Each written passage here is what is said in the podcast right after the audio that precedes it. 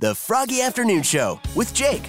Hey, Jake. Here's your Froggy Afternoon Show recap for June 14th. Today's wacky but true parents are mortified after their four year old boy uh, had to really go to the bathroom and did his number two in a display toilet at a home improvement store. They turned their backs for like not even a couple minutes and uh, then turned around and found him in another aisle on the display toilet. Her name is Caroline, the mother. She went out to the car to get some wipes and came back to uh, her husband trying to um, fish out the business with uh, some uh, a plastic bag, but very uh, mortifying situation for a display toilet at a home improvement store.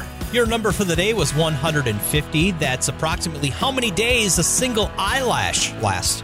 Hey, Froggy, you're caller nine. Yeah, What's your name? Randy, Randy. So we're gonna fill up your gas tank for you. How about that? that sounds wonderful. What radio station's on your dial right now? Froggy 999. Hey, Jake.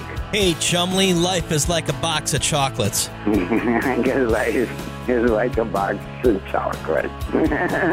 When you go on your next date, you got to bring chocolates for her and even if they're running into chummy, it's just one date. because Ah, that's all they can take. See? That's all it can take. Some, and I had a girl tell her boyfriend, I'm sorry, we have to leave and get away from this guy. And I'm, she actually, the guy comes up and goes, hey, bud, sorry, we got to leave your party. My girlfriend says you're, you're too weird for the situation. And I'm like, hey, no problem. See you later. Wait, were these random people that just showed up to your party? Well, they're from Tennessee. I didn't know if they're cousins.